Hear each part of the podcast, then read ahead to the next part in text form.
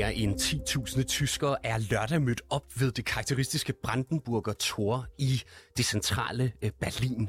Og de demonstrerer. Frieden schaffen ohne Waffen lyder budskabet, altså skab fred uden våben. Og med andre ord, så er det altså skab fred uden tyske våbenleverancer til Ukraine, som man mener her. Ich habe Kinder und ich möchte keinen Krieg. Die Leute haben vergessen, der Krieg ist noch gar nicht so lange her. Ja. Und deshalb bin ich hier.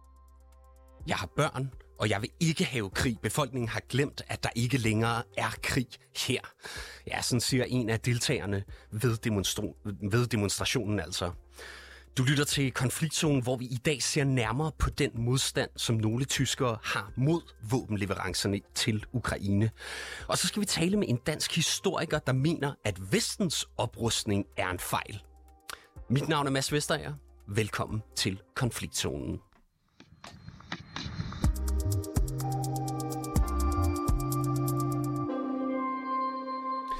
Ja, og så vil jeg gerne byde velkommen til dig, Lasse Sol Sunde. Mange tak skal du have. Og du er med mig her i uh, studiet. Du er 24-7's Tyskland-korrespondent, og lige nu der er du altså i København, men til dagligt der bor du i Berlin. Ja. Ja.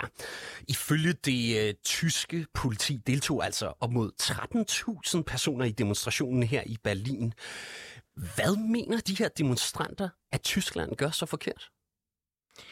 Jamen, de mener, at, at Tyskland burde så at sige, tage fat i den rolle, som Tyskland så at sige, altid har spillet på det internationale parket som mediator. Altså, øh, og ikke som våbenleverandør, som man jo er blevet øh, inden for det seneste år. Altså, selvom man jo så udefra kan se i Tyskland som meget tøvende går ind for at levere våben, øh, og en tysk kansler, som sådan nogle gange sådan lidt hopper lidt på stedet i stedet for at gå fremad, jamen altså, så øh, har man stadigvæk det indtryk i Tyskland hos mange, især folk ude på den yderste venstre eller højrefløj, at man er gået alt, alt, alt for langt. Netop fordi, at øh, Tyskland har øh, holdt på sådan, så at sige, en pacifistisk linje. Man vil egentlig gerne være ret stor Schweiz, øh, men det kan bare ikke lade sig gøre, når der er krig i Europa. Okay, og Lasse Soltunde, lad os lige få proportionerne på plads en gang her. Altså, vi ved jo, at det tiltræk virkelig stor opmærksomhed, da den tyske regering for nylig tillod andre lande at sende den tyskproducerede Leopard-kampvogn til Ukraine. Og tyskerne vil jo også selv sende hele 178 Leopard 1-kampvogne til Ukraine. Men derudover, hvor meget materiel har Tyskland egentlig leveret til Ukraine? Jamen, øh, jeg var inde og kigge på listen i, i går fra de øh, Bundesregierung DE her på, på hjemmesiden, og der kan man se, hvordan der hver uge bliver opdateret nye leverancer. Øh, og der kunne man altså finde sådan noget 100.000 håndgranater, og man kunne finde øh, 120 øh, store lastvogne osv. Altså, listen er utrolig lang, og kigger man på det beløb, som så at sige, som alle de her våben repræsenterer, så er vi oppe på 32 milliarder kroner. Øh, det skal så holdes op imod sådan nogen som USA. De har så leveret cirka det 10 dobbelte. Øh, britterne har leveret, sådan siger nogenlunde halvanden gang så meget som tyskerne, men alligevel så er tyskerne nummer tre i, i øh, globalt set i forhold til våbenleverancerne. Noget, der er også interessant, det er, at Danmark er med, har snedet sig op på, på, så at sige, på en tiende plads, hvis vi ser på altså antal penge, altså knap 5-6 milliarder danske kroner. Så på den måde kan man sige, jamen har Tyskland leveret noget? Ja, det har de faktisk. Kunne de levere mere? Ja, det kan de, også. det kan de godt. Og lad os lige se nærmere på en af de personer, som stod bag demonstrationen her i, i Berlin, nemlig politikeren Sarah Wagenknecht, øh, som er parlamentsmedlem for Die Linke. Og jeg vil gerne lige spille en bid af en tale, som hun holdt ved den her demonstration. Prøv at lytte med. Wir fühlen uns auch nicht vertreten von einem Kanzler, der zwar zunächst immer zögert und für Bedachtsamkeit und Vorsicht wirbt, aber dann trotzdem regelmäßig vor den Kriegstromlern in seiner Koalition einknickt. Vi føler os ikke repræsenteret af en kansler, der, selvom han tvivler og er tilbageholdende, alligevel bøjer sig for de krigsbegejstrede i sit eget parti. Ja, sådan lyder det altså her fra Wagenknecht ved, øh, ved demoen. Lasse Soltunde, Hvem er Wagenknecht egentlig? Jamen, øh, Sarah Wagenknecht, hun er 53 år gammel. Hun har været så at sige, en veteran i, i, hos De Linke, har været med, så at sige, siden hun var en pur ung kvinde, øh, og øh, har været parlamentsmedlem siden 2009. Så er hun nok den, den mest kendte øh, det mest kendte parlamentsmedlem øh, hos De Linke. Hun er en, der begejstrer øh, rigtig mange. Hun er, nogen, og hun er også nogen, der, kan man sige, hos, i hvert fald i den, i den linke, øh, kan man sige, parti, der er hun også en, der splitter. De sidste par år har hun, efter at have været sådan politisk ordfører, så har hun sådan trukket sig lidt tilbage efter sådan lidt stressnedbrud, og ligesom dyrket rollen som at være sådan lidt den, der ja, altså kan man sige, driver sit parti, men måske ud fra sådan lidt en solo-rider-position. Altså, øh, hun har faktisk lavet et, et, øh, en alternativ øh, venstreorienteret bevægelse, øh, Afsten, for nogle år siden, som hun ligesom lavede uden for, for sit eget parti, så at sige. Ikke? Og, og altså, om man tænker helt sådan om Wagenknecht, at øh, hvor lang tid kan hendes medlemskab af det parti, hun er medlem af, holde? Altså, er hun ude her i løbet af i år og har dannet sit eget parti? Øh, det er der i hvert fald en del rygter om øh, i Berlin. Øh, men om ikke andet, så hun er også en person, som, som netop her, når man så har en demonstration, som vi havde i weekenden, jamen så kan hun også godt, så at sige, øh, altså brænde igennem, fordi hun har, altså, hun har en god mediepræsens. Ja, hun, hun har jo fået en del opmærksomhed også i, øh, hvad hedder det, i, i tyske medier under den øh, russiske øh, invasion her. Og altså, hun har blandt andet været ude at sige, at hun er imod at sanktionere Rusland, blandt andet på gasleverancer og på andre økonomiske områder. Og sådan. Hvorfor er hun egentlig det? Jamen altså, hun siger, at øh, alle de her sanktioner, vi har lavet i Vesten, de er fuldstændig nyttesløse, set ud fra, at den, de skader os selv mest. Det er hendes påstand. Og det har det været, så at sige, fra day one, at man begyndte. Nu har man nu op på sanktionspakke nummer 10. Altså allerede fra den første sanktionspakke, så var hun så ud og sige, nej, nej, nej, det er helt forkert det her. Øhm, det hun så ikke anviser, det er, jamen hvad skal vi så gøre i stedet? Altså, skal vi så lade være med, skulle vi have købt lige så meget russisk gas, som vi gjorde for et år siden, altså vi her i Tyskland, altså, øh, eller hvad? Altså, det, problemet er med hendes argumentation, det er, at, øh, at hun Altså ved at ikke anerkende øh, de politiske våben, man så at sige har, ud over våbenleverancer til Ukraine, altså så, øh, så skaber hun også et billede af, at vi nærmest ingenting kan gøre i Vesten. Øh, eller det er i hvert fald nyttesløst, det vi gør, i hvert fald på den økonomiske front.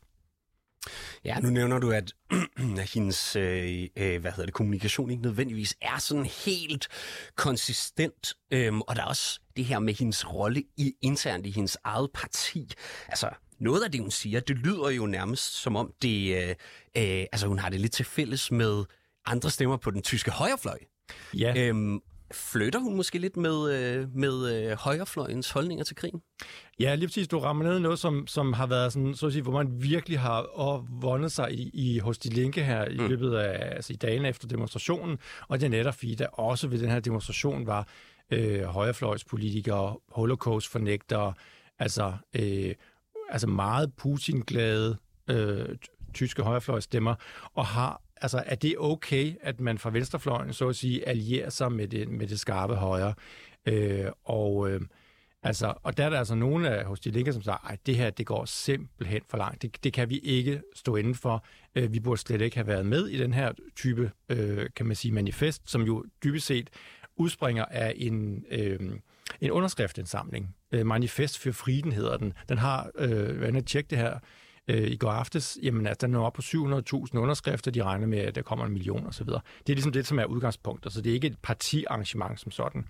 Men det vil jeg sagt, så i hvert fald, at, at, øh, at hos de linke, der er man lige nu i, altså, der er man totalt splittet øh, på det her spørgsmål. Altså, øh, skal vi øh, gå ud og demonstrere sammen med højrefløjen oven i købet, øh, eller skal vi øh, kan man sige, holde lidt med lav profil? Det, man også skal tage med ind, det er jo, at, at De Linke har sådan en meget skarp NATO-kritik. De Linke er imod NATO medlemskab for Tyskland.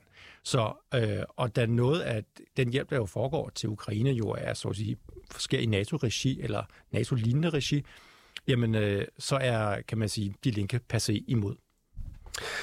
Ja, altså vi hører jo ofte om den her slags sentimenter i Tyskland, uden, og, og, og det er jo virkelig svært i virkeligheden at finde ud af, hvor mange der egentlig støtter op om øh, den ene lejr og den anden lejr. Så jeg kunne godt tænke mig at spørge dig, øh, hvor stor opbakning der egentlig er til Wagenknechts øh, synspunkter?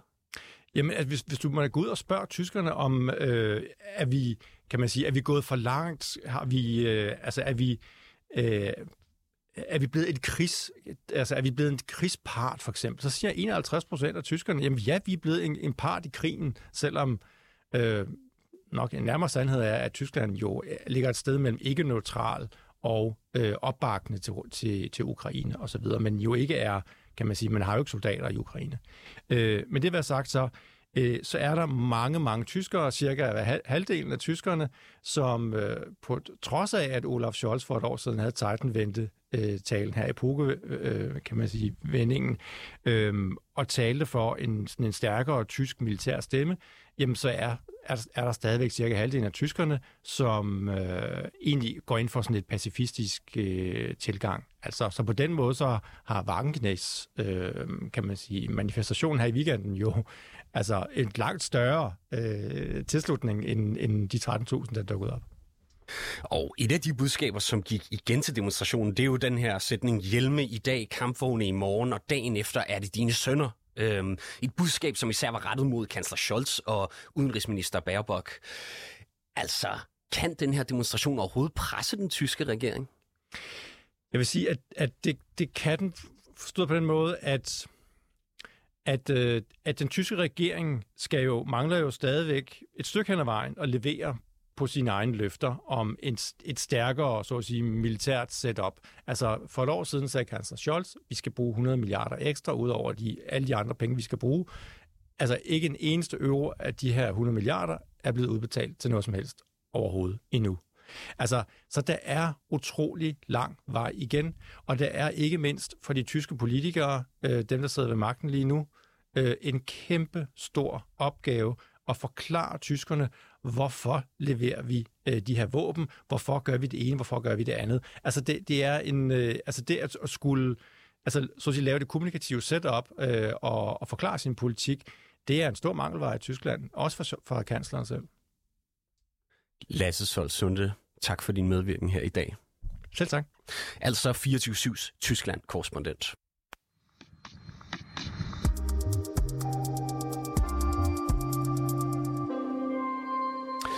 Morten Hammeken, velkommen til programmet. Tak skal du have. Du er historiker, debattør og øh, tidligere redaktør på det uafhængige venstreorienterede netmedie Solidaritet. Og du mener, ligesom de demonstranter, vi hørte om her i, øh, i Berlin, at vestens oprustning er en fejl. Lad os lige først få slået fast, altså, hvad er det for en oprustning, som du oplever? Ja, altså jeg vil sige, at øh, jeg mener det jo nok i virkeligheden på en lidt anden baggrund end øh, Sarah Wagenknecht og, og de folk, der, der demonstrerede her i weekenden. Men, men man kan sige, vi står i den situation, at verden er blevet et meget mere usikkert sted, og at krigsrummerne buller, og der bliver rustet massivt op. Som vi lige hørte om, Tyskland har snakket om de her 100 milliarder ekstra euro. Øhm, men der har Japan jo altså så for eksempel sagt, at vi hæver militærbudgettet med 320 milliarder euro hen over de næste fem år. Ikke? Og Sydkorea overvejer at anskaffe sig atomvåben. Der bliver i det hele taget rustet op over hele paletten, så det er en, øh, en global oprustningsspiral, vil jeg sige. Og, øh, og det man kan være sikker på, når vi selv ruster op, det er jo, at, at andre har tænkt sig at gøre det samme. Så det, det er ligesom den, den overordnede øh, situation, vi står i globalt, at øh, vi er kommet ind i den her oprustningsspiral. Og det skal vi jo øh, det skal vi væk fra hurtigst muligt. Og øh, du mener ikke, at oprustning så er nødvendig fra vores side i Vesten, men, og du taler om den her oprustningsspiral, men hvorfor skal vi så stoppe med at opruste her i, øh, i Vesten og i Europa? Jamen altså, man kan sige, det afgørende spørgsmål her, det er jo, hvem er det, vi ruster op imod? Det, det spørgsmål synes jeg, jeg har stillet mange gange uden rigtig at få et svar, men nu var jeg lige i debatten øh, her i, i torsdag, så der synes jeg, at jeg begyndte at få et, et mere tydeligt svar på mit spørgsmål. Og, og der lader det jo til, når Michael Ehrenreich og en række debattører fra en, en række af de større aviser begynder at stå og snakke om, at vi, vi nærmest er på vej ind i en krig mod Kina, at så er det der, vi ruster op. Og, øh, og det synes jeg er virkelig farligt, fordi det, det vi diskuterer her, det er jo en oprustning, der sker med, med udgangspunkt i, i krigen i Ukraine, det er ligesom klart for alle, at det, det er det her backdrop, der er for, for, at vi snakker oprustning. Og det er også det, Mette Frederiksen har snakket om i forhold til, at nu skal vi ofre store bededag, så vi kan ruste op og sikre os mod Putin og sådan noget. Men, men det er jo et helt andet argument, end, end den her oprustning, der lige pludselig bliver snakket om over for Kina. Fordi vi må jo konstatere, at Rusland har det seneste år vist sig at være et langt mere uduligt, Korrupt-militæren, vi havde regnet med. De, de leder med lys og lygte efter våben fra lande som Nordkorea og Iran, og de, de ruller gamle T-62-tanks ud fra deres overskudslager. Ikke? Så altså, vi må bare konstatere, at at Rusland har været ude af stand til at, at indtage en lille by, Donetsk, på størrelse med Esbjerg det sidste halve år. De er gået totalt i stå i Ukraine.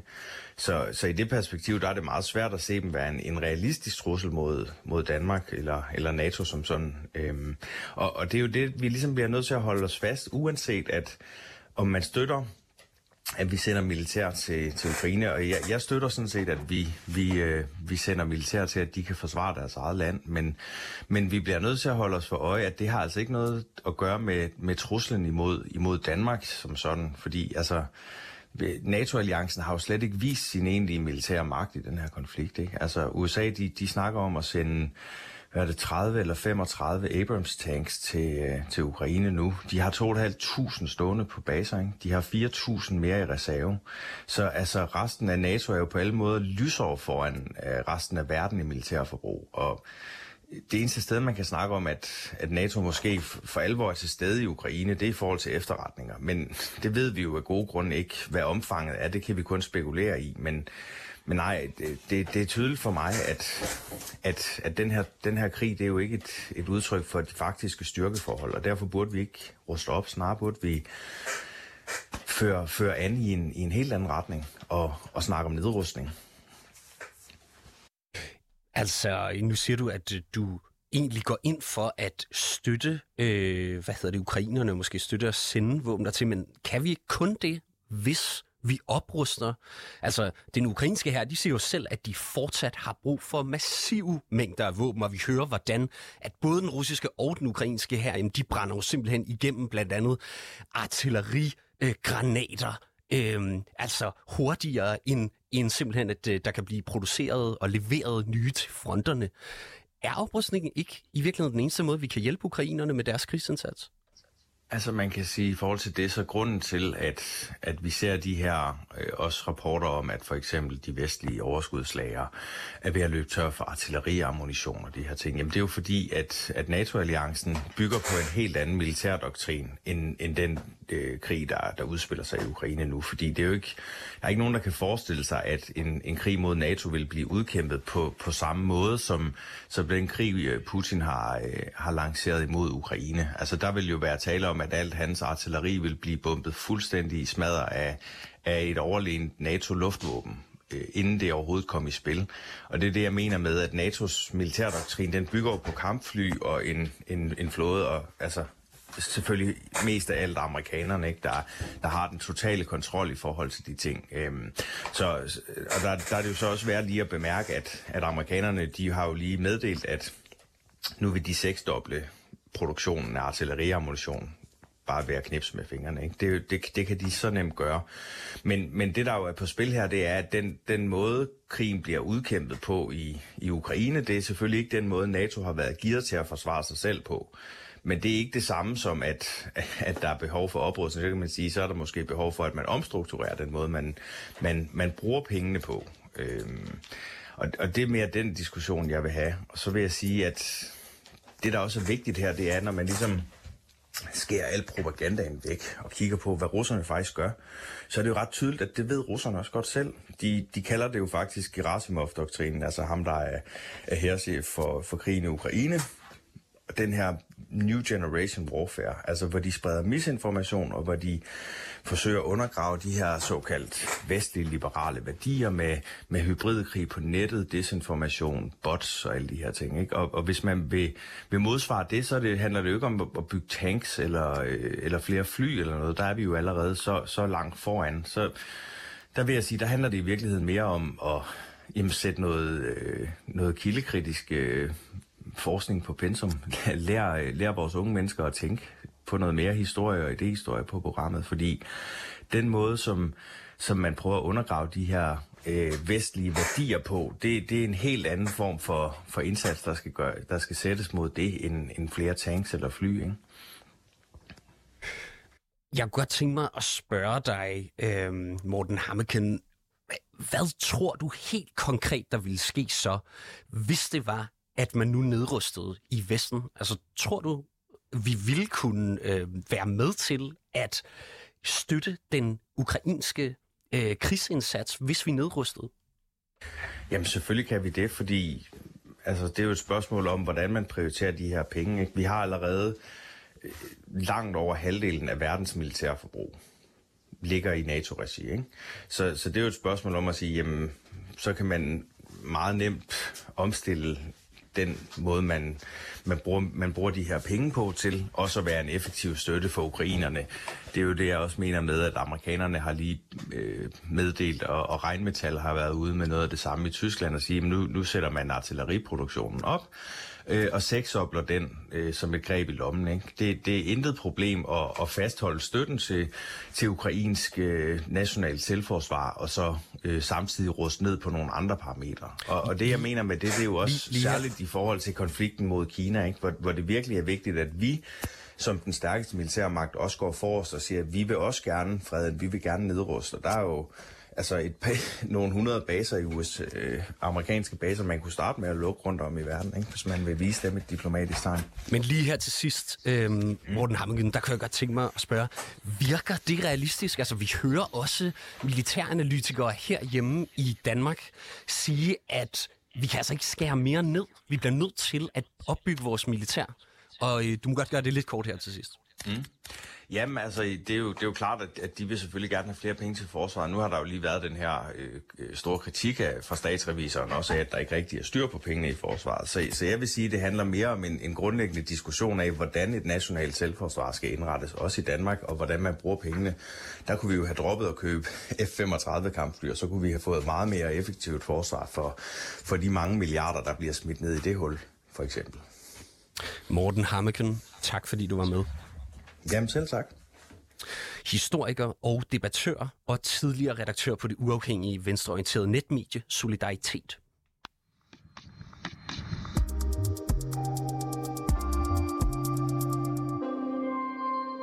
Ja, du har lyttet til øh, dagens afsnit af Konfliktzonen. Vi er 24-7's udenrigsmagasin. Mit navn er som sagt Mads Vesterager, og holdet bag programmet det er Christine Randa og Sofie Ørts. Og ude i teknikken, der sad Oscar Chauffeur.